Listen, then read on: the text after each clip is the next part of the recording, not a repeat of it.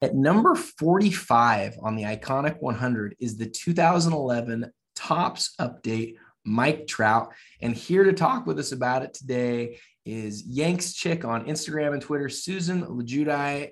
Susan, what do you what do you think? 45. Uh, what do you think? I know this is a card you know well. Hmm. I'm like, hmm. I mean, it, it's probably fair.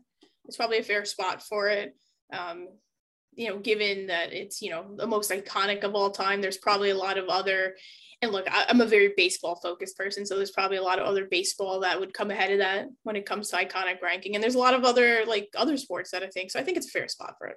I think for a card that's only 11 years old, it's really high on the list, right? I mean, there's there's not a lot of cards in in any sport that over that have been made in the last decade or close to it that are this high on the list. And i think it, it really goes to show how how you know important or how recognizable this particular card is. So my question for you is like as somebody who doesn't collect baseball explain to me why this card is viewed as iconic as it is despite the fact that it's not very old. Like what what what am i missing on the card I mean, it's it's interesting because it's a base card, right?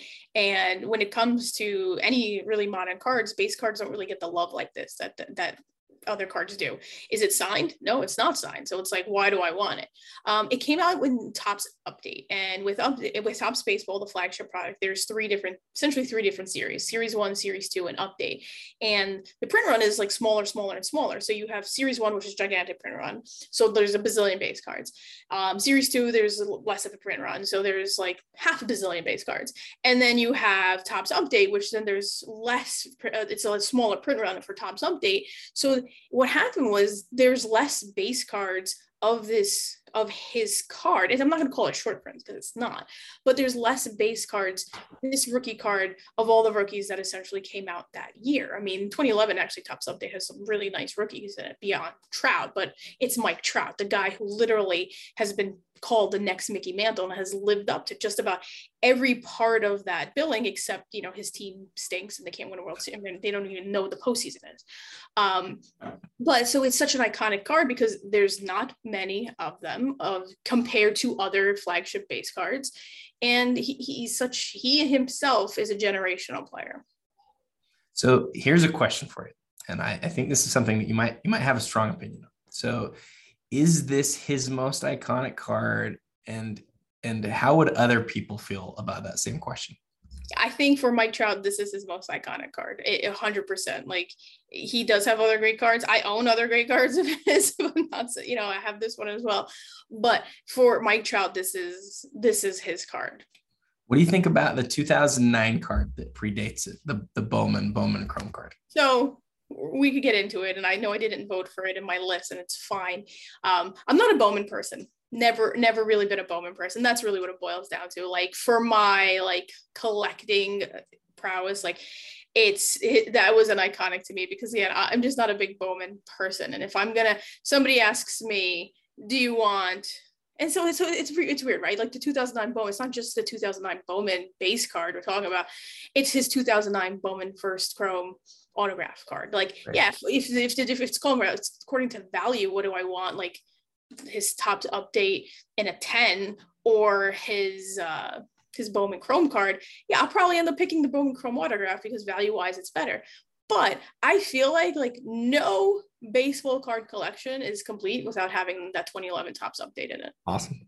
See, I love this because you just explained to me why why you would feel like it should be considered more iconic and it to- i totally vibe with that like I, I get it because it's crucial to the history of cards. It's crucial to his history. It's it's the topps card and topps to you is synonymous with iconic right? Like that's that's really important. Bowman doesn't do it for you that same way. So even though bowman's older you know even though maybe there's an autograph version you're in on the topps card, which I think is super cool. Before we go, um, I believe there's different variations of this card, right? Like different parallels and things. Or is there? Tell tell us tell us what more we need to know, basically, about the topps about um, the Topps update. Well, first, I actually want to go back to the Bowman topps thing because it's funny. Because to me, like it is, you can actually go back 70 years about this.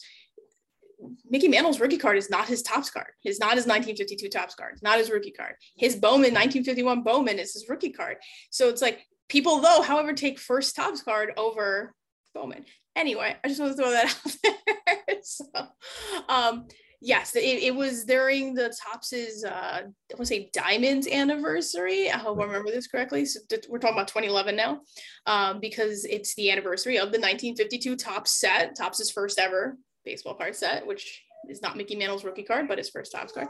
Um, so they celebrated with all these different cool parallels. And my favorite parallel in that set, and I think a lot of people agree with this, is the Cognac anniversary parallel. It is this like bronze slash goldish sparkle parallel and it's an absolutely gorgeous beautiful card and um yeah if you're gonna own it if you want a parallel that's that's the parallel i would 100 is it, is it serial numbered i don't think so actually okay but are, just, are there serial numbered versions of the card yeah, there's uh, gold, which is numbered to 2011. Uh, there's black, which I want to say is numbered to 51, um, and probably a handful of other cards because topps, you know, was never met a parallel they didn't That's love. true. Well, most of the card companies probably also any card company. So I think you know, I think the thing that I love about cards like this, I know we've, we spent a lot of time on this one, but I want to I want to kind of wrap it up with this.